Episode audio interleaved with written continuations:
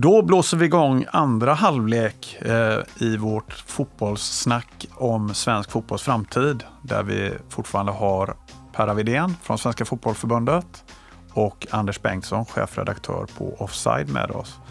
Eh, har ni återhämtat er från första halvlek? Absolut. Ja. Jag ser fram emot andra. Mm.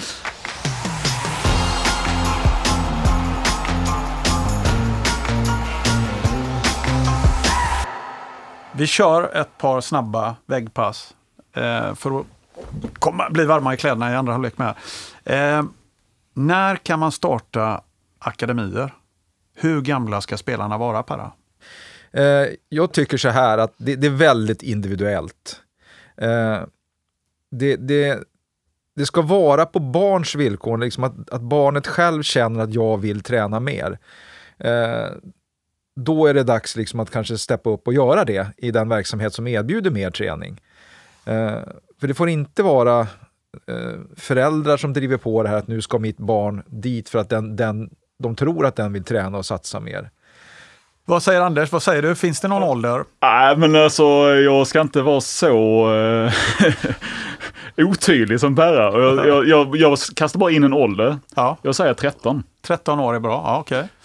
Eh, får, jag, får jag komma in här då? Ja. ja. Eh, nej, men det, eh, det, köper jag, för att eh, en av de eh, studier som vi eh, lutade oss på när vi gjorde om tränarutbildningen var där man hade tittat på lagbollsporter.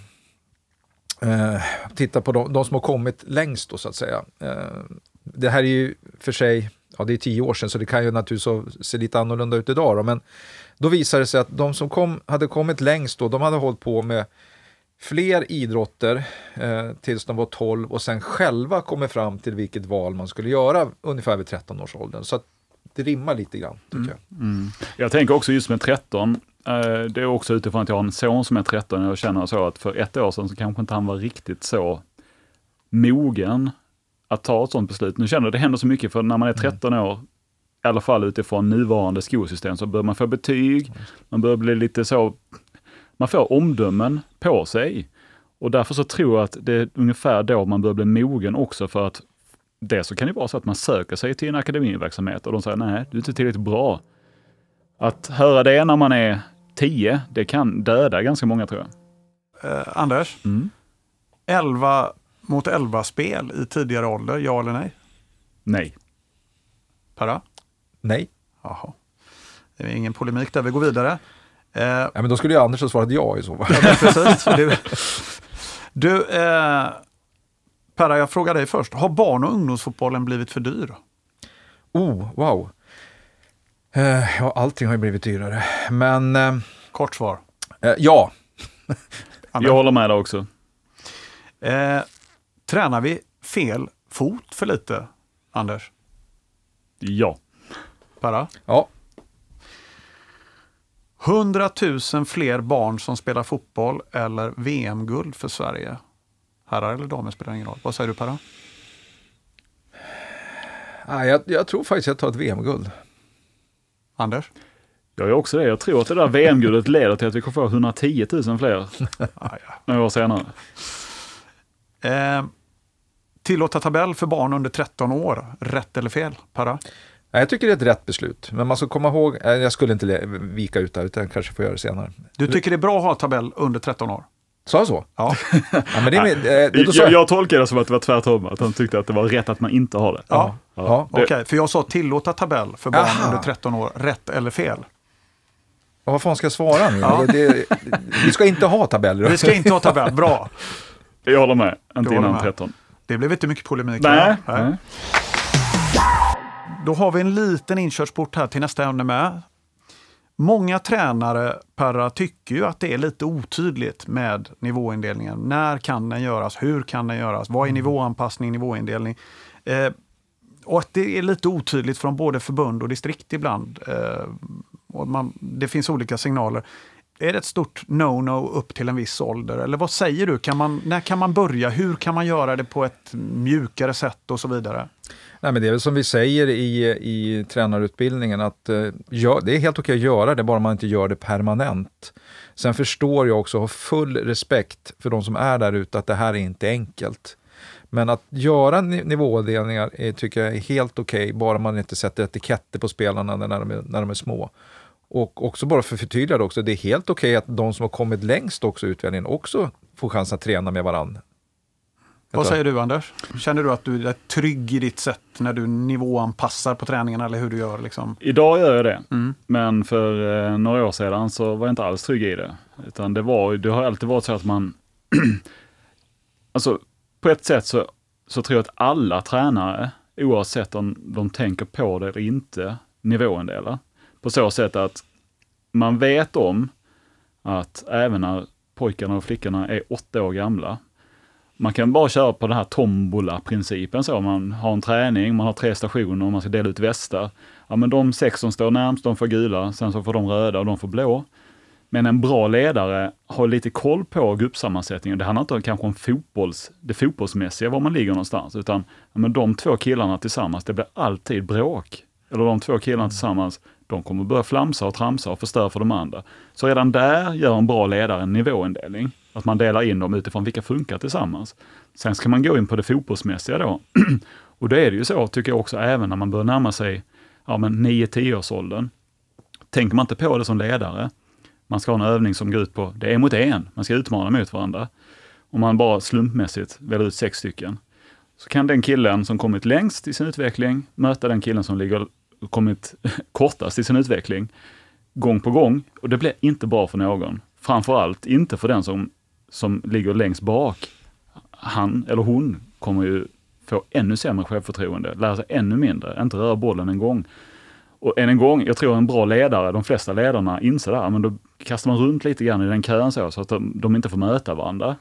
Så man gör ju det utan att man tänker på det, men sen så bör man då komma till mer, som, som Per är inne på här, liksom den fasta nivåindelningen. Den tycker jag, den ska man inte göra för man är egentligen i en akademiverksamhet. För där är det ju så. Det, då vet man ju som förälder också när man sätter sina barn i, så här är det. De bästa kommer att spela i det laget, sen kanske de har ett annat lag också i den akademiverksamheten. Och så får man ligga där vid utvecklingslaget och sådär. Då vet man om, om det. Men någonstans så, så kommer man till när det blir seriespel och det ser lite olika ut då i Sverige hur man ska anmäla lag och sådär. För där blir det kanske en nivåindelning på automatik om man är med i Göteborgs fotbollsförbund eller om man är med i Stockholms fotbollsförbund. Så det är olika eh, premisser. Det finns en ytterligare en del i det här nu som börjar smyga fram lite grann. Och vi, vi hade uttryck här första halvlek som eh, du tog upp, men biobanding, Mm alltså biologisk mognad, kommer mer och mer eh, att dela in som komplement till att börja med i träningsgrupper utifrån den biologiska mognaden. Eh, och det börjar bli ganska intressant, bland annat på, på eh, vårt Future-landslag då, på, på pojksidan har ju, har ju det att man tittar på liksom den biologiska mognaden. Man tar ut ett P15-landslag för av de som har kommit längst i, i eh, fotbollsmässig utveckling, men så tar man också ut ett future-lag där man har tittat på hur långt har de här kommit i den biologiska mognaden egentligen. Och kollar man på den senaste truppen av eh, U21-landslaget på här sidan så är jag tror det var sex startspelare som kommer från Future-landslaget. Och de stod på första raden om de förklarar anledningen de små där fram. Eh, Men, eh, så det kommer nog att komma lite mer och mer tror jag. Och jag vill betona det att det är inte för att man ska hitta talangerna, utan snarare för att man inte ska missa några. Mm. Utan alla ska få chansen.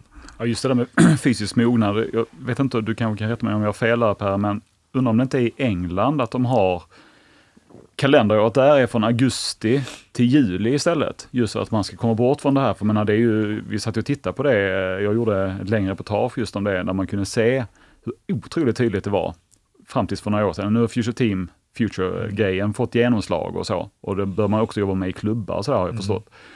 Men hur tydligt det var, är man för de första kvartalet så är det liksom, det är ju nästan så att det är 60 procent av de som spelar i A-landslaget som är födda. För de får sån, framförallt sen när man går ner lite i åldern, när man säger att du är 10 år gammal och du är född i januari, så har du en annan lagkamrat som är född i december.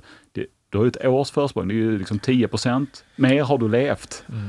Eh, och det blir ofta avgörande, framförallt då för de tränarna som går på att nu ska vi vinna matcher, vi har en stor stark forward, vi skickar upp bollen till honom så kommer han göra mål och så kommer vi kanske vinna lite kupper och bli lite omnämnda och sådär. Det, det blir så enkelt. Mm. Vi har, vi har, när vi höll på att jobba med det här med spelformerna eh, så spelade vi in otroligt mycket material. Och vi har ett klipp som, eh, vi har fler, men som är väldigt bra, där, man, där det är en fysiskt välutvecklad kille mot en mindre kille. Och i en fotbolls, en situation under matchen så ser man att den här lilla killen tar helt rätt beslut. Men den st stora killen då tar fel beslut, men vinner ändå liksom aktion. Han, han går segrande ur striden i den eh, situationen. Då ser man liksom, jaha, det är inte bra för den stora heller som liksom inte riktigt behöver tänka till. Och den lilla då som tänker till men lyckas ändå inte.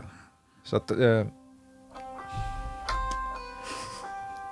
jag ber om ursäkt för, till alla lyssnare. Jag ska genast slå av telefonen. Jag gjorde ju det. Svenska fotbollförbundets utbildningschef är en jagad man. Ja, och dessutom ekonomichefen, så det är illavarslande. eh, Ja, men jag tänker på det när du, förlåt Perra, du kanske inte var klar där riktigt. Jo då, eh, det var jag. Men jag, jag, jag tror att det här kanske kan vara ett, ett, ett annat avsnitt i framtiden, här, men jag tror det här kommer att komma mer och mm. mer. Eh, Anders, Eh, jag tänker att eh, du måste ändå hamna i lägen där det finns missnöje med nivåindelning. Att någon frågar av spelarna, varför hamnar jag i den gruppen? Eh, hur hanterar du det? Men det jag har lärt mig från mina år är att man kan aldrig kommunicera för mycket först och främst med föräldrar. Eh, och vi har varje termin, om man delar in året i terminer, så är det två terminer. Varje termin så har vi minst två föräldramöten. Vi har det som vi kallar trivselsamtal, det är en form av utvecklingssamtal där man sitter enskilt så med föräldrarna och barnet och kan ta upp saker, hur man mår i laget och sådär.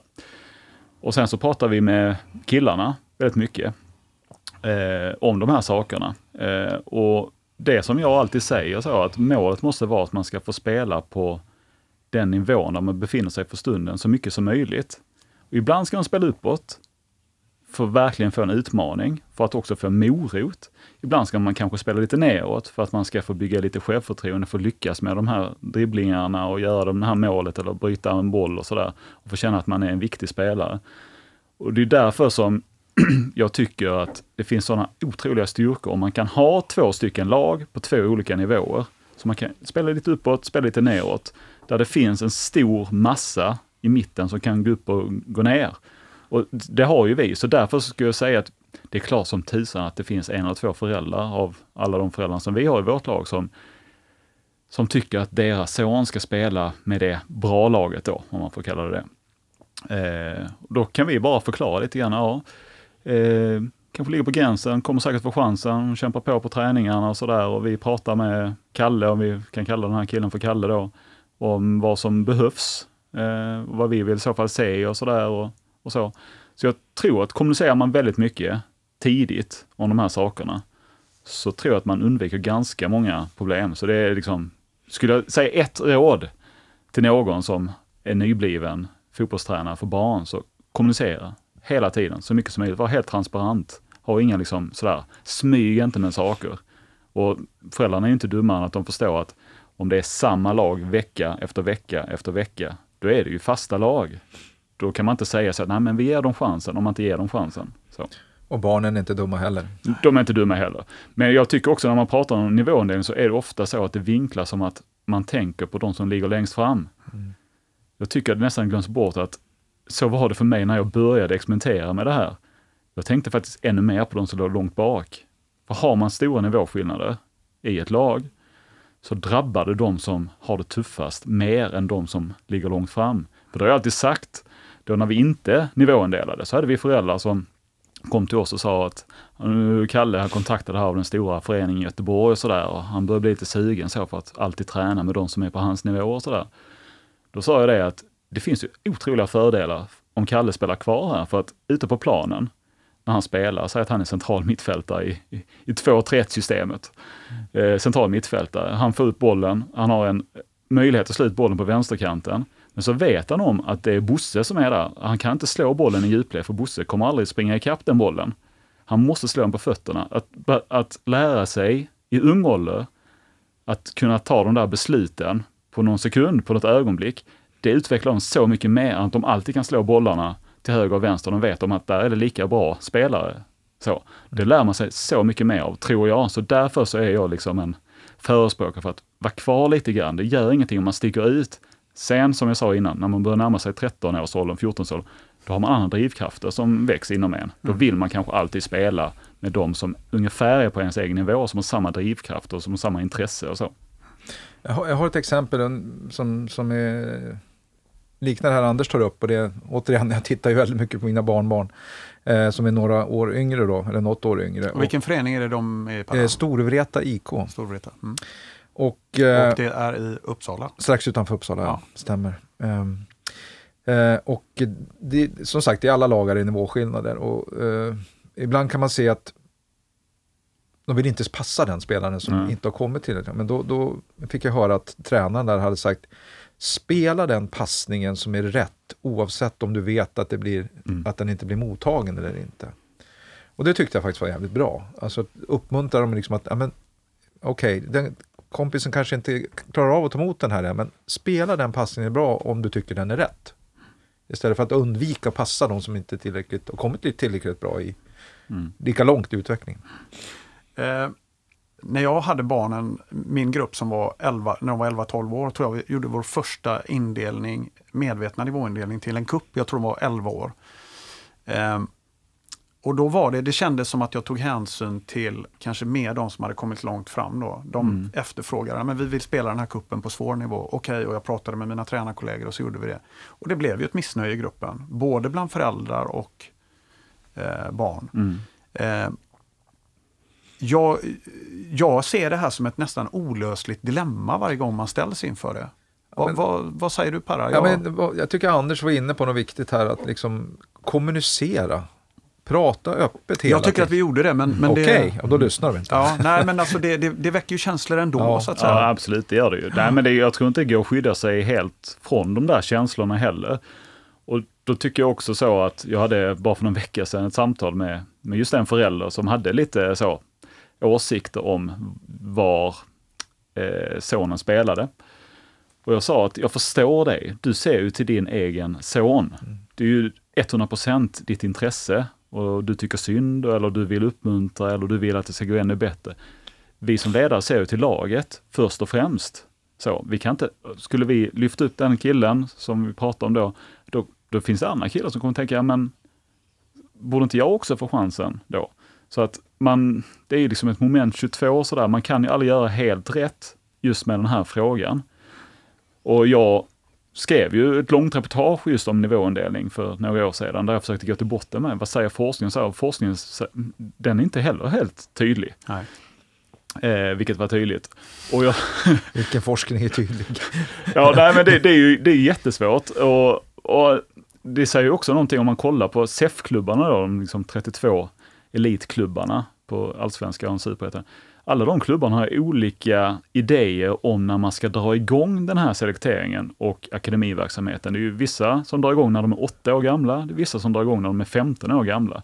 Och det är ganska stor skillnad. Och vissa drar igång för att de känner att vi måste göra det här för vår rivalklubb i vårt upptagningsområde. De drar igång när de är 10. Väntar vi till de är 14, ja men då har vi inga liksom killar eller tjejer kvar. Så det är så många olika, men inte ens de här klubbarna som ändå är elitklubbar vet. De går lite på magkänsla och kanske de läser en forskningsrapport och säger, att denna kändes bra, denna kör vi på. Och så väljer de bort allt annat. Det är så godtyckligt. Men än en gång så alla ledare, oavsett vilken nivå man har, ställs ju inför det här på något sätt. Man måste nivåindela lite grann. Och det blir också någonstans så här att har man, säger man att man har tre lag, man har 30 stycken killar i ett lag, så har man kanske tre lag. Då är det ju vanliga, så som vi gjorde fram till för något år sedan. Man säger de sex killarna som ligger längst fram, då fördelar man ut dem på tre olika lag. Två är det, två är det, två är det. Sen så kommer kanske de nästa sex killarna som ligger någonstans, fördelar man ut dem så det blir tre jämna lag. Det är det vanliga. Men någon gång ibland så kanske de här killarna som ligger längst bak ska spela tillsammans mot ett motstånd som är på deras nivå. Så att inte de ska liksom känna att, ja men förlorar jag bollen här så gör det ingenting för Kalle står här bakom, det gör han alltid. Och Kalle kommer alltid avgöra den matchen och, och så. Och likadant för de killarna som ligger långt fram. Någon gång ibland kanske de ska få också få känna hur det är att spela med killar som är på deras nivå och sådär. Och bara man gör det en gång ibland på ett år så kan det vara så. Då kan ju klubben komma och säga, vad händer här nu? Ni får inte nivåindela. Det står tydligt i vår, liksom, eh, vår, eh, vårt dokument som finns på hemsidan. Så får man själv, så men, men hur, ska, hur ska vi göra? Nej, vi får inte nivåandela. Vad säger din förening Anders, Önnereds IK? Eh, nej, de köper det rakt av. De förstår det och de förstår också att vi har inga fasta nivåindelningar. Vi, än en gång, vi är nästan 30 killar och kan säga som så att fem sex killar, de spelar nästan alltid på den som är den svåra nivån. Fem sex killar spelar nästan alltid på det som är medelnivå. Vi har ett på svår, ett på medel. Sen däremellan så har vi killar som ska gå upp och ner så lite grann. Eh, och de köper det, föreningen får köpa det. Köper det. Jag tror, tror det är bra för att en annan studie som vi har med Halmstad högskola som vi påvisar också att den upplevda kompetensen gör att man antingen slutar eller fortsätter. Så har man en upplev att man upplever själv att man aldrig, aldrig får en passning, aldrig lyckas med någonting, eh, då, då liksom känner man, äh, vad, vad ska jag vara här för? Mm. Då är det stor risk att man slutar. Så att den upplevda kompetensen hos barn och ungdomar är väldigt viktig. Jag, jag knyter an lite till, jag tror att du var inne på det Anders, här, liksom hur vi, vilka vi har i fokus i en trupp liksom, mest. Eh, och du var inne på att man kanske, du tittade mycket på de svagare spelarna om man får uttrycka det så. Mm. Eh, när jag fick kritik internt som tränare var min trän tränarkollega, eh, vi var fyra stycken tränare på en trupp om nästan 30 spelare. En var väldigt eh, elitinriktad. Jag var någon form av huvudtränare men jag ville verkligen, jag sökte delaktighet och vi var otroligt disparata i, i vår ska vi säga, syn på hur man bedrev barn och ungdomsfotboll. Men en av oss eh, i gruppen här, han var väldigt elitinriktad. Han ville selektera, eh, skapa ett mer elitinriktat lag med 13-14 av killarna tidigt. Eh, och vi stod emot, framförallt jag och en, en av andra eh, tränarna och sa nej, det här är inte bra. Ja, då var kritiken att vi kanske har de svagare spelarna hela tiden i fokus. Är det någonting, Para, som vi kanske ja, men är lite rädda för att vi, vi alltid kanske i barn och ungdomsfotboll främst ser att alla ska med till varje pris, även de här som är man kanske inte har fotboll som, som största drivkraften och vi kanske ibland tar de här som har kommit väldigt långt lite för givet. Att de är ändå kvar, vi behöver inte tillgodose deras behov. Har jag fel? Nej, jag vet vi kanske, vi kanske för, jag vet inte, lite, lite svenskt, vi kanske är för rädda för att prata om någon som ligger längst fram helt enkelt också. Och bara för att skydda oss själva så lägger vi lite mer krut på de som inte har kommit lika långt för att försöka få dem med. Men det, det är ju det är lika viktigt att lägga lika mycket tid på varje individ på något sätt. Men när, när, en, när en tioåring kommer och säger ja men jag vill faktiskt spela med den och den på träningen. Alltså jag vill inte spela med dem, eh, nu vill jag faktiskt testa med dem. Vad, vad, ska, vad ska man säga som tränare tycker du? Ja, men eh, man kan ju köpa det någon gång. Mm. Det, det, tycker jag, för det, det bygger också på, som sagt, det beror på vad det är för individ, men en del är också en drivkraft för barn och ungdom att fortsätta, den här inre, inre motivationen. Och en del i det är att få vara med och påverka och vara delaktig. Och, känna, och det kan ju vara en sak att de, kan inte jag få vara med i den här gruppen den här, träning, den här träningen? Så då är man ju delaktig. Men det ska inte gå, gå så långt så att de styr hela tiden, men någon gång så att de känner att de är med och påverkar. För det, det, det gynnar den inre motivationen. Ja, jag tänker också så, det som du var inne på där Juan, att eh, jag har ju själv erfarenhet och jag hör andra, både vänner och andra tränarkollegor så, som har barn i andra föreningar, som, där det kan vara sådär att man börjar närma sig den här 13-årsåldern då. Jag vet inte varför jag använder det. Det är väl för att min son är där nu, men hela tiden som en slags brytpunkt. Men... Ja, men det är ju en officiell brytpunkt ja, också. Ja, så är det ju, absolut. Eh, nej, men där det kan vara så att de känner att det måste hända någonting nu i laget. För min son han börjar tröttna lite grann på att alltid spela med killar som, ja, de kanske dyker upp en gång av tre i veckan på träningarna. De har inte det här intresset. Ändå så ska han spela med dem vecka in och vecka ut. Och så kan föreningen säga så här, ja men passar det inte så finns det akademiklubbarna. Och då känner de, men detta är väl en breddförening, alltså i begreppet breddförening så är det ibland lite för smalt. Och det är för mycket fokus på att alla ska med. Alla ska få vara med i en breddförening. Det är ju liksom principen på något sätt. Men jag tror att man är lite för orolig ibland att göra den här uppdelningen. Man börjar komma upp lite grann i åldrarna. Och jag tänker så att ganska många breddföreningar skulle kunna ha nu låter det inte bra när man säger A och B, för det blir en gradering att A är den första bokstaven och B är den andra bokstaven. Men att man kanske kan fråga sådär i gruppen, och föräldrar, kalla det ett föräldramöte. Vi har stora nivåskillnader, vi ser det på träningsnärvaron.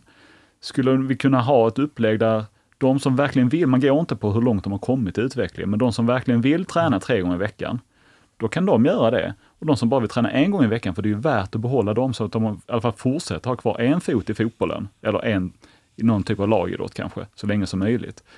Att man kan göra det, men det blir också sådär, för då blir det så, nej men det kan vi inte ha i den här klubben, vi är en breddförening, alla ska vara med på samma villkor, vi är ett lag och så. Men jag tror att rätt många breddföreningar hade mått rätt bra och kunnat behålla ännu fler killar och tjejer ännu längre, om man hade vågat göra det. Så det blir någonstans också som en skydd ett skydd då för den rovdrift som vi alla utsätts för som är verksamma i bredd. Ja, precis. Ja, men lite så faktiskt. Mm. För jag, ju också, jag känner ju igen det här, Anders, jag har ju barn då som är några år äldre som, är, som har tränat. eh, Och jag kommer ihåg det här när akademilag och bättre lag, bättre breddlag med kom upp. Och det var ju en gång vi skulle spela Sankt Erikscupen här i Stockholm. En månad innan tror jag blev av med två av de, tre av de bättre spelarna. Eh, och det var krismöte med den stora föreningen och eh, ja. Mm. Och där hände ju titt som tätt då. Eh, men jag upplevde att det var ett slag som inte gick att vinna heller därför att det är ju ett, det är, det är, en, det är ett klubbmärke med som, alltså, Mm. är man en liten förening, Önnered eller vad det nu må vara, och så kommer, i ditt fall då kanske stora IFK Göteborg, Häcken eller Mm, mm, absolut. till slut så kapitulerar man ju. Ja, absolut. Eh, Det, det, du kan ju ha hur bra verksamhet som helst men, men eh, Mm. det finns ju en gräns för hur Ja. länge man kan hålla barnen med om de inte Ja, så är det ju. till varje pris vill vara kvar. Eh, jag tänker ett dilemma här och jag testar dig Perra, Mm. bara lite när vi är inne på ämnet här. Du har en homogen grupp, Mm. hyfsat homogen, du har kört länge, eh, sedan barnen var knattar, de är 11 år, killar eller tjejer spelar ingen roll. Så kommer det en dag, dyker upp fyra kompisar som aldrig har spelat fotboll Mm. och säger vi vill börja i laget. Mm. Hur gör du? Ja, det beror först och främst på vilken nivå de andra håller i laget. De andra håller hög nivå. Håller de de hög håller nivå? väldigt hög nivå. Ni har en homogen grupp som har tränat ihop i fem år. Så Ja. ni har liksom, Ja, jag, jag tror jag skulle överväga att ta in dem istället för, jag tror Anders har varit in på det här, om det var det här avsnittet eller om det var förra kommer jag inte ihåg nu, men eh, det här med att man kanske gör dem en björntjänst genom att ta in dem och där de inte kommer att vara, liksom känna sig delaktiga eller känna Känna, känna den här homogeniteten, om man nu kan säga så, det vet jag inte. Men, eh, utan kanske försöka hjälpa dem att hitta en förening som inte har kommit lika långt då, eh, i så fall. Så att man inte, apropå det här jag nämnde nyss, den upplevda kompetensen, så att de inte kommer in i en grupp och känner att, att de är helt värdelösa. För då kommer de inte att fortsätta. Mm. Nej, precis. Och jag sa ju det, tror jag då, i förra avsnittet också, att vi har ju väldigt många föräldrar som hör av sig. Och eh, vi försöker ju i alla fall att de ska få komma in och testa hos oss. Så att de får dels lära känna oss och se ifall det passar dem. Och ibland så kan de känna, att detta är för hög nivå till exempel. Men skulle det vara en kille som kommer in och vi känner att nej, detta kommer bli för stor utmaning. Du, han började med fotboll för sent. Då säger vi det och då försöker vi rekommendera andra föreningar. Men testa det här laget, det här ligger en lite mer eh, enklare nivå som vi tror skulle kunna göra att du skulle kunna få upp din fotbollskarriär. Sen så kanske stänger vi inga dörrar, hör av dig igen om ett eller två år så ser vi. Om du fortfarande vill spela här och du har den ambitionsnivån, så då kan du göra det. Men jag tror precis som Per är inne på att det, är det blir nog ingen rolig upplevelse när man är 11 år och de andra har spelat sedan de var 5-6 år. Och som du sa, det här scenariot att de låg ganska långt fram. Det är ju väldigt, väldigt tufft för den killen eller tjejen att komma in och känna att fotboll är riktigt kul. Om det inte är av anledning att jag vill spela här för mina två bästa kompisar är här. Då, då spelar man fotboll kanske av en annan anledning. Och, och, och därmed är inte sagt att de här, någon av de här spelarna skulle kunna bli jättebra. För det har vi ju sett exempel på, kanske, kanske inte i Sverige, men andra världsdelar där det finns spelare som har börjat spela till organiserad fotboll först när de är 12 år och blir världsstjärnor. det var, jag tror Madeleine Janogy berättade, jag tror hon var, var hon 14 till och med, 13 eller 14 Ja, tror jag. Ja. Mm. Eh, höll ju på med multidrottare i och för sig då, men, men alltså jag var ju sådär, herre, första gången jag intervjuade henne kom jag ihåg, så, herregud alltså. Ja, nej, jag höll på med massa annat sådär, så var fotboll var ju nog först. Jag spelade lite på skolgården och sådär. Mm. Mm. Eh, nåväl, vi knyter an lite här Perra, för att eh, det kom en lyssnarfråga på eh, förbundets eh, sociala medier, jag tror jag var på Facebook. Den här personen tycker att det är fler och fler klubbar som har hårdsatsande barn och ungdomslag, även på breddnivå, och som tackar nej till spelare. Eh, detta sker även i breddlagsklubbar, eh, någon form av breddakademi som håller på att breda ut sig. Hur skulle förbundet kunna öka stödet till de klubbar som håller igång breddlag som är mer välkomna, som tar emot alla spelare? Som inte tackar nej och selekterar. Och då, eh, idag får ju alla bidrag oavsett inriktning och det, är- det är väl en flat rate där antar jag Per, beroende på... Ja, alltså förbundet i sig ger ju inga bidrag till föreningarna. Eh, det gör vi inte, utan de kommer ju kommunalt eller statligt. Sen kanske så då. Men eh, alltså traditionellt har, ju, har vi ju inom svensk fotboll haft en verksamhet som har byggt på att när du börjar tränar du en gång i veckan. Sen blir det två gånger i veckan. Sen blir det kanske tre gånger, oavsett förening nu. Så blir det tre gånger och sen kanske det blir fyra. Men vi har inte tänkt på kanske de här spelarna då som inte vill träna tre eller fyra gånger i veckan. Så det är ju liksom, vad ska jag säga, det, är- det är återigen hur föreningen bedriver sin verksamhet. Vi stöttar nu genom att försöka få till något som heter fotbollsligan, att hitta tävlingsformer då för kanske för äldre ungdomar och, och yngre seniorer att kanske spela fem mot fem, sju mot sju och bara för att hålla igång och spela fotboll. Eh, Så det är ett sätt som vi försöker liksom uppmuntra att man fortsätter spela fast man inte vill träna eh, fyra eller fem gånger i veckan men ändå spela fotboll. Men det handlar ju om att föreningarna måste ha en sån verksamhet. Eh, Mm.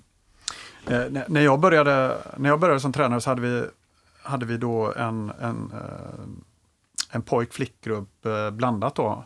Och då vet jag, då sa föreningen till efter något år när vi hade hållit ihop, vi tränade på en liten plan uppe på Gärdet här i Stockholm. Och då sa föreningen efter ja, men kanske ett år, några månader i alla fall, nej vi vill att ni delar upp pojkarna och flickorna. Men motiv- motiveringen då var att tjejerna kommer droppa av av deras erfarenhet. Och jag, jag, jag köpte det. Problemet var att tjejerna, tjejdelen då, eh, de hade nästan inga tränare. För att alla, hade, alla vi som var tränare hade pojkar i princip. Och det slutade med att de hade väldigt dålig frekvens på träningarna och det vet jag att klubben reagerade på. Eh, att de tog långt jul, eh, vinteruppehåll och så att det här, det här håller inte, vi riskerar att tappa dem som spelare. Men det brukar man ju ändå tillåta eh, bland barn och ungdomar att ja, men, tränar ni lite mindre så är det okej. Det som brukar sticka upp, vad jag hör i alla fall, det är de här lagen som kanske vill träna väldigt mycket. Det, där brukar föreningen ha svårare med de lagen. Säg att du har som du då Anders, en liten golden generation. Eh, det är inte alltid populärt bland de andra årskullarna att nu, nu, nu ska de träna igen för fjärde gången den här veckan, de här tioåringarna. Känner du igen det? Ja, lite grann så. Eh, det kan ju ändå, ja absolut. Jag tänker väl så att, det, där kan jag förstå föreningarna också. Att, alltså, det handlar lite kanske om fingertoppskänsla så, att har man då ett sånt här golden generation lag i en förening, i en breddförening, så visst man ska uppmuntra dem och man ska kolla på vad har de gjort? Vad är anledningen? Har de bara haft tur och fått in åtta riktigt duktiga tjejer liksom, som liksom är ovanligt långt fram och ovanligt drivna? Eller har det varit någonting som ledarna har gjort? Som har gjort? Har de haft bra verksamhet från sex års ålder? Kanske först och främst titta på det. Och sen så kanske, då blir det så, då tror jag att de känner sig rätt uppskattade, de här ledarna kanske kan köpa att de får inte den här fjärde träningstillfället i veckan, för de blir uppskattade av föreningen. För att det blir också så, det laget som är bäst i en förening, de kan inte få flest träningstider, det blir inte schysst så. Men då kanske det laget som då vill ha en fjärde träningstillfälle, de kanske kan göra någonting annat då. Eh, behöver kanske inte ta planyta av de andra lagen. Jag tror att är man så drivna som det här laget då kanske är, så tror jag att de kommer lösa det på eget eh, sätt och eget håll kanske. Vad säger du Parra? Ja, Jag satt och funderade på en annan sak. För jag, Jaha, nej, men jag, jag backar tillbaka till det här med akademier, som jag hade svårt att svara på. Mm. Eh, En bakåtpass? ja, precis. Eh, snett inåt bakåt. Eh, nej, men ju- just, jag uppfattar ju som att eh, Anders ändå att det här laget ligger ganska långt fram. Ja, Eh, det gör det. Ja. Ja. Och vi, vi vi pratade om akademier. Alltså jag, det törs jag säga, att liksom det finns säkert de som vi nu säger är atama- akama- akademier. Alla de har inte bättre verksamhet än vad, vad Önnereds IK har. Nej. Var, varför skulle vi inte kunna kalla Önnereds IK då för akademi för? Alltså Mm. det, det är det jag menar. Alltså det, har man bra barn och ungdomsverksamhet så blir det bra oavsett vad, vilken serietillhörighet föreningarna har. Mm. Vad var det jag skulle svara på egentligen? Nej, men alltså, ibland känns det som att eh, du kan träna lite mindre med en kull. Det är helt okej. Det, det anses inte vara ett problem i en förening. Nej. Ja, men här, pojkar 11-laget tränar en gång mindre än flickor 11-laget. Men har du ett Mm. överambitiöst lag, om vi får säga det, eller ett väldigt ambitiöst lag, Mm. det kan sticka i ögonen och det kan bli problem för föreningen eh, visar vi policydokument, alltså riktlinjer och så vidare. Mm. Känner du igen det Perra? Ja, det gör jag. Det- är väl också, oh, jag kommer tillbaka till Sverige, men svenska avundsjukan på något sätt, tror jag. Eh, Men ska alla träna lika mycket om föreningen har bestämt det? Nej, jag tycker alltså, har man en ambitiös grupp som vill träna mycket måste de få göra det. Jag kan ta ett exempel från i den eh, bostadsområdet jag bor i Uppsala så finns det en förening som heter Vaxala SK. Eh, som hade en, ja det har ni skrivit om förresten, 97orna, tjejerna där. Eh, som spelade i pojkserier, de eh, hade ambitiösa tränare, duktiga tränare och eh, folk, inte titta snett, men det, liksom, det stack ju ut. Och de hade en bra verksamhet och har ändå lyckats få tre, eh, landslagsspelare, landslagsspelare ja. i fotboll och en i innebandy. Just det. Mm. Så att det liksom, man måste låta de som vill träna mycket och är ambitiösa få göra det. Mm. Och får man inte göra det i sin förening, ja då måste man nog hitta någon annanstans att vara. Mm. Jag, jag, jag var ju i, eh, jag stötte ju på ett sånt lag för några år sedan nere i Blekinge, Rödeby, som eh, deras pojkar 05-lag som var jag skulle säga vansinnigt långt fram för att vara ett lag från en så liten ort. Alltså det bor, eh, jag tror att det bor 3000-3500 invånare i Rödeby. Eh, och det här laget var ju, jag tror aldrig jag har sett en sån nivå på ett så ungt lag. Eh, och de var ju oerhört ambitiösa. De spelade vansinnigt mycket matcher. Jag har aldrig hört ett lag som har spelat så mycket matcher. Jag tror det var alltså på en trupp om 26 spelare så kanske de spelade 300 drygt matcher på ett år. Mm, många. Då, då slår man väl ut det per låter helt otroligt. Ja, Ja, det, ja. alltså det blev kanske två matcher per vecka eller tre matcher Mm, per mm, vecka per mm, spelare. Och jag vet att när vi skrev det där, eh, det var ett reportage vi skrev som publicerades i, i, på, på förbundets eh, plattformar. Det blev ju ett jäkla snack om den här, det här laget och, och jag förstod nästan inte vad vi hade gjort. Varför det blev internkritik och vi ska inte lyfta sådana här eh, elitsatsande lag. Eh, och det de gjorde var ju inte så väsensskilt från vad SEF-klubbarnas lag gör. Men det, var, det stack i ögonen att det var ett så kallat breddlag då som, eh, som hade en så hårdsatsande verksamhet upplevde jag. Och då ställde jag ändå ett antal kritiska frågor. Så får, får alla spela? Får alla matchtid? Ja, svarar han. Alla får matchtid. Hur många spelare är kvar? frågar jag från starten. Då. De har hållit på i åtta år. Och, ja, det är 18 av 25 eller något sånt där. Det var ganska bra siffra för efter sju år. Väldigt bra skulle jag säga. Mm. Men det var ändå som att det var lite fult att vi uppmärksammade det här laget. Mm. Vad, vad tänker du Perra när du... Ska sådana här lag få finnas liksom? Som, Ja, men återigen, ha, har, du, har du spelare som är ambitiösa och, och, och vill träna mycket så måste de få göra det. Eh, är, det är du en förening där, ja, som har bestämt att det är max två träningar i veckan, ja, men då, då måste du söka dig någon annanstans. Om du nu vill själv träna mycket för att försöka bli bra i fotboll, så, så varför inte? Sen, sen, en- vet, sen kan inte jag alltså, historien bakom det här exakt, om det liksom var kritik mot att, man, att kanske du vet då, men om de hade värvat ihop från andra föreningar och sådana saker, det, då kan det ju sticka lite grann De fick ju en väldigt duktig spelare från, en annan, eh, från ett annat eh, lag i området. Mm. Men, men jag, jag tolkar det som att han själv hade sökt sig dit när jag frågade. mm. Jag har inga belägg för det, jag rotade inte vidare Nej. djupt i det. Men de hade väldigt många egenfostrade killar som hade gått eh, från, från knatteåldern. Alltså. Mm. Nej, men det får inte vara fult att vilja träna mycket. Det är liksom... Nej, precis. Jag, jag kommer tillbaka till det också att det, det kan inte vara så att det enda alternativet om man vill träna mycket och man har lite drivna tränare, att då måste alla gå till akademiverksamheterna. Det, det kan inte vara det enda alternativet. Så som Per var inne på, så alla akademiverksamheter är inte jättebra. De är inte det. Det låter bra, det känns bra, man kanske har ett klubbmärke som ser fint ut och som har lite, lite tradition och sådär. Men alla är ju inte bättre och har man då lyckats skapa någonting som är väldigt, väldigt bra i en breddförening så finns det något väldigt fint i det. Liksom, för att det tror jag verkligen det finns eh, underlag för att liksom, backa upp så att kan man ha en trygghet som pojke eller flicka, spela med de som man känner så länge som möjligt och det är en bra utvecklande nivå hela tiden, då minskar ju risken för att man bränner ut sig, det blir för tidigt. Jag menar, I Göteborg så, så finns det i min ålders årskull då, P10, finns det ju föreningar som börjar med elitsatsning redan när de var åtta år gamla. Flera av de spelarna har ju slutat nu. De var skitbra när de var 9-10, åkte runt och spelade mot de bästa lagen i Sverige och vann hela tiden. Men flera av dem har ju slutat nu. Det började liksom för tidigt, varje helg åka iväg. Det passar några, jag säger inte att det är fel, men man bränner ut ganska många, tror jag, lite för tidigt. Och lite grann i den här villfarelsen att ja, men det är ju en elitklubb. Det måste ju vara jättebra då. Men ganska många av de elitklubbarna, de har inte ens akademi. De har inte ens utbildade anställda tränare, utan det är fortfarande föräldratränare upp till kanske 12-13 års ålder. Så man blir lite lurad tror jag. Eh, så just för att det kommer fint klubbnamn. Hur länge Anders tror du att du får behålla dina spelare i Önnered? Ja, jag tänker att jag ska bli seniortränare för de här sen. Han kanske försvinner själv först med anbud eller? Ja, precis. Ja, nej, de tankarna har jag gått och lockats med. Jag tycker det här är så kul.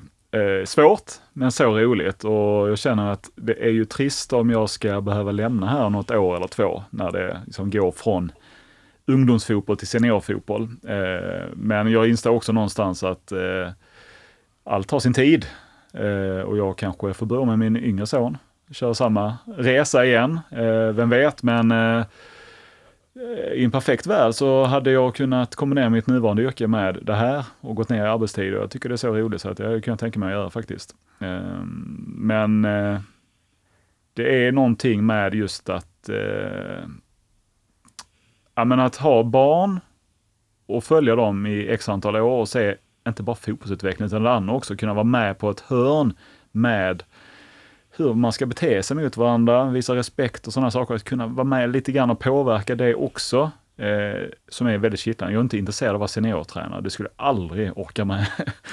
För det sköna med barn är att de vill ju lära sig, de vill bli bättre, de är ganska ödmjuka. Seniorspelare har ju kanske inte så lätt att ta emot en feedback att nu tycker jag att du har tappat lite grann här. Då blir de ju vansinniga och så kanske de pratar med journalister och sådär. och så. Det finns så många aspekter i den här seniorfotbollen som inte jag är lockad av. Eh, utifrån att jag själv jobbat och träffat så många tränare och, och seniorer och proffsspelare och sådär. Men med barn och ungdomar så är det fortfarande till stora delar bara fint och utvecklande. Så, ja. Perra, vad, vad skulle du ge Anders för råd i sin fortsatta tränings, tränarkarriär med Önnered? Gå tränarutbildning. ja, precis. precis. Nej, men det handlar ju om att fortsätta förkovra sig, för ju bättre spelarna blir, ju, ju bättre måste du bli. Ja, det är det jag förstår. Ja, så att det, det handlar om att förkovra. Så en del i det är att fortsätta gå våra utbildningar naturligtvis. Mm. Eh, som är, som är anpass, vi har ju en, en, mer anpassad tränarutbildning idag än vad det var förut, som är liksom till den målgruppen man håller på med. Då. Eh, som den nya, nya som vi håller, ska testköra nu faktiskt i, april, tror jag det är, som kommer att heta Uefa B Youth. Eh, som handlar ja, om den här mm. kategorin av spelare. Så att eh, fortsätta sig helt enkelt.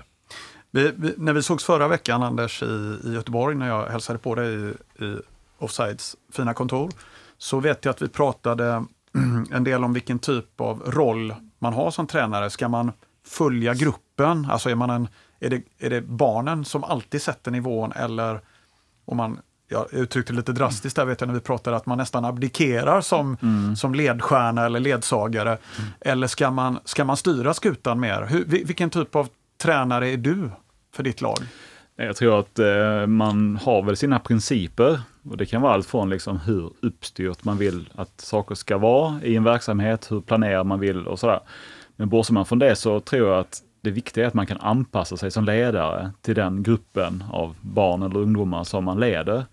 Det är sin sak om, om jag skulle eh, åka ut till eh, någon av Göteborgs förorter och ta ett lag där, där det är en helt annan typ av, av eh, sammansättning av kanske killar. Då kanske det är andra saker i mitt ledarskap som jag inte har eventuellt, eller som jag hade behövt anpassa mig efter. Samma sak skulle jag åkt ut till någon av de finare förorterna här i Stockholm och tränat där, där det finns en annan typ av föräldrar som har andra typer av förväntningar.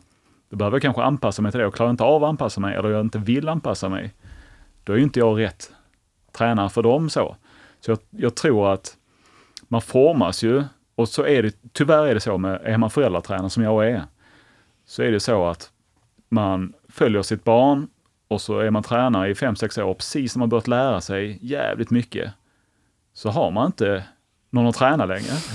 det ser ganska mycket till om man är en föräldratränare, ideell, att man tar ett lag där man inte har sina egna barn och man börjar om den. Men hade jag börjat om idag, det finns jättemånga saker jag har gjort annorlunda. Mm.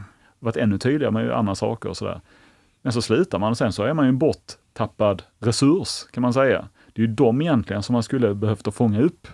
Eh, och kanske då ha som någon slags mentor till föreningen. Men jag har redan gjort den här resan. Jag har varit mm. tränare i tio år. Sen så slutade min dotter spela fotboll, så nu är jag inte tränare längre. Det är de som föreningarna ute i Sverige ska försöka knyta sig till. Och för mig som, de kanske tycker det är kul att vara med på en träning i veckan med ett lag. Så. För att sammanfatta lite det här, ni är ju eh, ska vi säga, inte förvånande överens om väldigt mycket, men, men vi har haft ett samtal här där vi tycks vara ganska eniga om må mångt och mycket ändå inom svensk barn och ungdomsfotboll. Men det jag funderar över Per är, när ni sitter på förbundet, du basar över en utbildningsavdelning med ganska många medarbetare ändå. Ja, tiotal dryg, är ni va? Drygt 40. 40 är ni, förlåt. Och så har du en landslagsavdelning eh, med ett antal som ni också involverar antar jag. Mm. Eh, är ni alltid överens när ni drar ut riktlinjerna för svensk fotboll? Nej, absolut inte. Eh, och det, det, skulle vara tråkigt om vi var det. Eh, utan när, när, vi jobbar fram eh, och verkar fram eh, och reviderar tränarutbildningar eller andra saker så är det klart att det, det, det, det är högt i tak och det kan vara stickor och strån som ryker. Men när vi väl har kommit fram och tagit beslut då, då är vi liksom lojala och, och, och står upp för det. Sen fortsätter ju liksom diskussionerna i rätt forum så att säga. Eh, om det är någonting annat vi ska ta tag i. Så, så att, nej, vi är inte alltid överens och det tycker jag inte vi ska vara heller. Jag vet att du säkert vill börja avsluta här men vi har inte kommit in på en sak som jag ja. faktiskt undrar. Som jag nej, tänker, nu har jag ändå ah. Per här på, på tråden. Mm. spelformerna pratade vi om ja, tidigare. Just det. Eh, jag tänker ju så att nu har vi då gått, vi har ju redan börjat spela lite grann faktiskt 9 mot 9 mm. under hösten. Mm. Eh, men när man går från 7 mot 7 till 9 mot 9 mm. så är det ju då mellansteget liten. Mm. 9 mot 9 först. Rekommenderat. Rekommenderat, mm. ja. Okej, okay. ja, jag utgår från bara spelformen. Nej, men man går från stor ja. 7 mot 7. Först är det liten 7 mot 7, sen är det stor 7 mot 7, mm. sen liten 9 mot 9. Mm. Just det steget där, det tycker jag inte är så lyckat. Från stor 7 mot 7 till liten 9 mot 9. Nej. Det är marginellt större plan. Mm. Fler spelare, mm. på samma ytor i princip. Mm. Man adderar offsiden, mm. allting blir så mycket mer komprimerat. Mm. Men, va, va, hur kom ni fram till just att det mellan, där aj, tänker jag, stor 7 mot 7 till stor 9 mot 9. Mm. Där tror jag också kan, vi kan prata nivåer, hur långt har, har ditt lag mm. alltså liksom så kommit i, i utvecklingen. Ja. Så att det, det, det är faktiskt inget krav Ja, det visste inte jag. Jag trodde att det var det, att det var så. Första jag hoppas året. nu att jag inte säger fel. Kan vi klippa det här? ja, får se. Lite fel måste man ha som förbundsföreträdare med på Ja, Nej, men jag, jag har för mig att det är en rekommendation. Ah, okay. ja. Mm. Mm. Sen vi... kanske distrikten är mer eller mindre hårda på ja, det, rekommendationerna. Så kan det vara. Så kan det vara, säkert. Mm. Ja. ja. Ja, just det. Ja, nej, men då fick jag lite svar. Jag ska kolla upp det där om det. Mm. Ja, jag, jag, jag för mig, eller för mig, jag kollade faktiskt igår kväll, för jag kände på mig att den här kommer mm. att komma. Mm. och jag, det, det stod rekommenderat, jag är ganska säker på det. Ja, det var så. Mm. Men sen är det väl också så Per, att det är ju en, ni har en översyn vet jag på gång ja. kring spelformerna. Den kan du väl dra kort för, så att mm. Anders får lite mer. Ja, absolut. Nej, men det finns ju en diskussion, vi är ganska unika med att vi börjar spela 11 mot 11 vid 15 års ålder. Och eh, vi gör nu en översyn för att se skillnaden då mellan 9 mot 9 och 11 mot 11. Eh, ett större grepp eh, och kommer att ta, ta hjälp av Göteborgs universitet tror jag mm. Samtidigt, som jag sa, så har ju vi varit föregångare faktiskt i Europa med spelformerna där det börjar hända saker där ute. Så vi sitter nu med en arbetsgrupp i Uefa för att kartlägga alla spelformer i Europa egentligen. Hur ser det ut i Europa när vi spelar barn och ungdomsfotboll? Och där är Holland, England och vi kommer att göra ungefär samma studie. Eh, det är klart att England kommer att göra det på 300 matcher, vi kanske på 10, det finns lite mer muskler, men det finns synergieffekter där så vi ser, har vi gjort rätt eller har vi inte gjort rätt? Eh, så att det ska ses över den, den delen. Mm. Okej. Okay. Men då, eh, Anders, jag tänker när du hör det här då, Sverige samarbetar med England, eh, ligger i framkant med, med, med spelformen här och andra länder kanske tar efter oss. Vi kanske inte är så den där grabben som alltid var fel ute. Nej, nej jag, jag, min, min stora kritik är ju inte mot Svenska fotbollsförbundet, det har det aldrig varit. Utan det är mot hur föreningar eh, på många, många håll eh, agerar. Mm. Nej, att det finns en generellt. luddighet, att det inte finns en tydlighet, Ja. att det inte finns liksom ja, men fingertoppskänslan för hur man ska hantera olika saker och sådär. Och det, det förstår jag, Svenska fotbollsförbundet inte. Hur många fotbollsföreningar har vi i Sverige? Per? 3000 ungefär. Va? ja, kan inte vara nere och veta exakt vad som händer i detalj i 3000 föreningar. Det är helt omöjligt. Det förstår vem som helst. Så mycket resurser har inte landslaget eller förbundet. Eh, så det förstår jag, men jag tycker att det ska vila ett mycket, det är det jag kommer tillbaka till, mycket större ansvar. Kan man sig för en fotbollsförening, om man inte är den här kämpan, man är bara glad att man existerar för att man är på landsbygden eller glesbygden eller i en förort där det faktiskt avgör bara om, om killar och tjejer kommer dit. Då är det lite annan sak. Men är man en fotbollsförening som har liksom lite stolthet, man har x antal medlemmar som man kallar sig en någorlunda stor förening, då ska man ha mer krav på sig. Och sen om förbundet hjälper till att ställa de kraven eller om för, föreningarna själva rannsakar sig och säger nu måste vi steppa upp här och ha en bättre verksamhet så att alla blir glada. Eller så många som möjligt blir glada, så länge som möjligt. Och sen tycker jag också att vi är öppna och tycker om konstruktiv kritik. För det gör oss också, att vara med på tå eh, och fortsätta utvecklas. Så kritik, absolut, men den ska vara konstruktiv och att man liksom är påläst vad man pratar om. Låter som ni är rörande överens igen. Då har vi kommit fram till eh, övertiden här. Om vi ska säga att det blev oavgjort mellan er, Perra och Anders Bengtsson. Det var det en trist 0-0-match? ja? Nej, jag skulle säga att det var en rafflande 3-3-match Ja, som okej. i Ja, det svängde fram och tillbaka. 2005, va? Milan-Liverpool. Va? Ja. Det, det, eh, det gör ju så, det, det föranleder faktiskt att vi, vi kommer in på, på, på att ni är ju fanatiska, vet jag, bägge två Liverpool-supportrar. Eh, Det går inte så bra i Premier League för ert lag, men eh, då, och jag tänker att vi pratar lite spelen då. Perra och Anders, vad tror ni? Är, är liksom det här höga pressspelet som inte fungerar riktigt, är den tiden förbi liksom? Eller vad, vad tänker ni? Jag tror ju inte att det är det. Jag tror att det snarare handlar om att eh, Jürgen Klopps eh, Liverpool eh, har, eh, alltså brintiden är, den är över på något sätt för många av spelarna.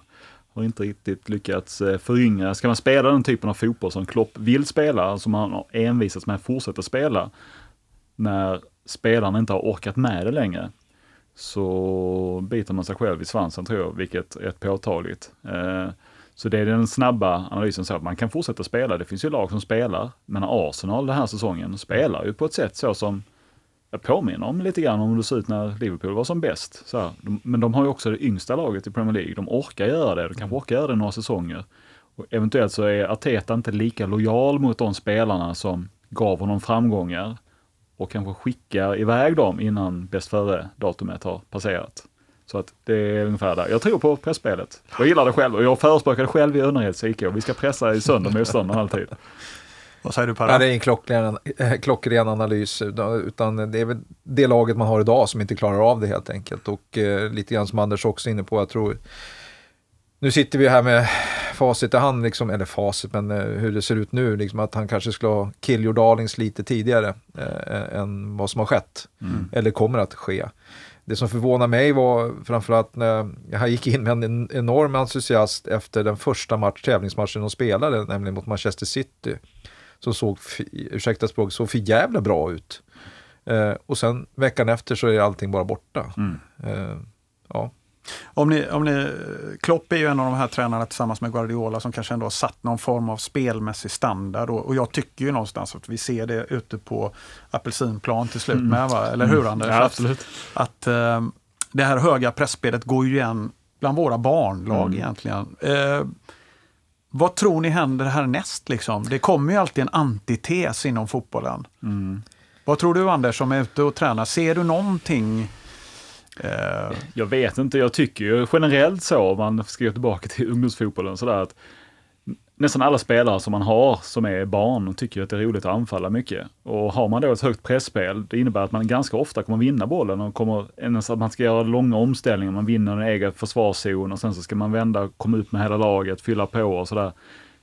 Det skapar ju mycket mer av typ av, det är lite handbollsaktigt så, det svänger lite fram och tillbaka, men jag vinner ju hellre en match med 5-4 än 1-0. Och det tror jag att de flesta killarna och tjejerna som är 13-14 också gör.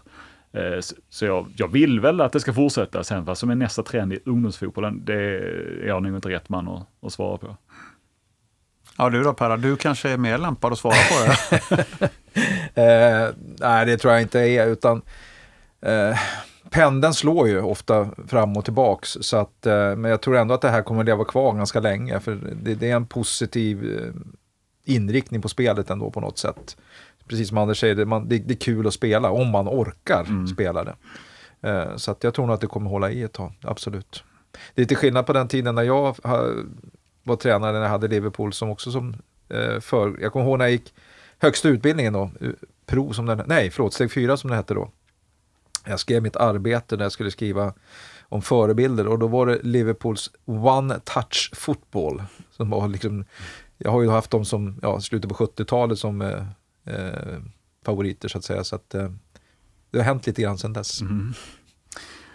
Vi avslutar ändå med en kort bara framåtblick här Anders. Hur ser ditt fotbollsår ut med Önnereds IK och eh, kanske för egen del vad gäller utbildningar och förkovring och sådär? Ja, utbildning som vi sa här tidigare, den som är eh, vad heter den? B-utbildning, vad heter den nu för tiden? Per? Eh, förlåt, vilken har du gått? Jag har gått den första C. Ja, Uefa C tror jag den. Uefa C blir Ja, det nu. den heter så. Jag går om C fast den är Ja, lite större. ja det, den, den hette B ungdom tidigare Ja. och är omdöpt till Uefa C. Så heter den. Ja. Den kommer gå. Eh, sen så är det ganska många kupper faktiskt. Eh, Det är Gothia Cup som är det som, är det som ligger längst fram, där vi har två lag med. Future Cup som är i Göteborg, som är en ganska stor eh, cup. Eh, sen är det lite andra småkupper eh, som vi kommer vara med i, så att det är mer eller mindre, jag tror att jag har inte en enda ledig helg fram till eh, Gothia Cup. Det är matcher eller läger eller någonting annat. Det är så jag vill att det ska vara. Det låter tufft. Men du får umgås med ditt barn. Det får jag göra. Ja, det är jag glad för.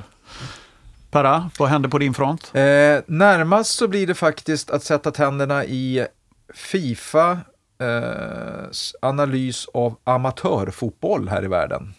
För de som är intresserade så ska Fifa göra en kartläggning av all fotboll under elitfotboll i över 200 länder. För att se hur strukturer ser ut, hur tävlar ni i breddfotboll vad har, alltså, och så vidare. Och så vidare. Och sen gör de en global sammanställning och en eh, för varje land också då och ger lite råd och rön till hur vi ska fortsätta utveckla då kanske vi översätter breddfotbollen då helt enkelt. Så jag ska förse dem med diverse dokument. Och när avslutas den studien? Eh, den är precis påbörjad. Så att eh, nu ska dokument in eh, som de ska eh, ta del av. Sen kommer de hit och gör en site visit och eh, intervjuar diverse folk. Säkerligen även ute i distrikten eftersom det handlar om breddfotboll. Låter som 2027. ja, ja, precis. ja, typ. Possession. Precis. Ja, hörni, lysande. Eh, Anders Bengtsson, eh, Perra Widén, stort tack för att ni gästade podden Svensk Fotboll och lycka till med era respektive fotbollskarriärer. Tack ska du ha. Tack så mycket. Ni har lyssnat på podden Svensk Fotboll med Anders Bengtsson, chefredaktör på Offside och Perra Widén, utbildnings och utvecklingschef på Svenska Fotbollförbundet. Vill ni ta upp några ämnen, fråga något eller komma med inspel till oss så mejla oss på podden svenskfotboll.se. Jag heter Juan Martinez. Stort tack för att ni har lyssnat.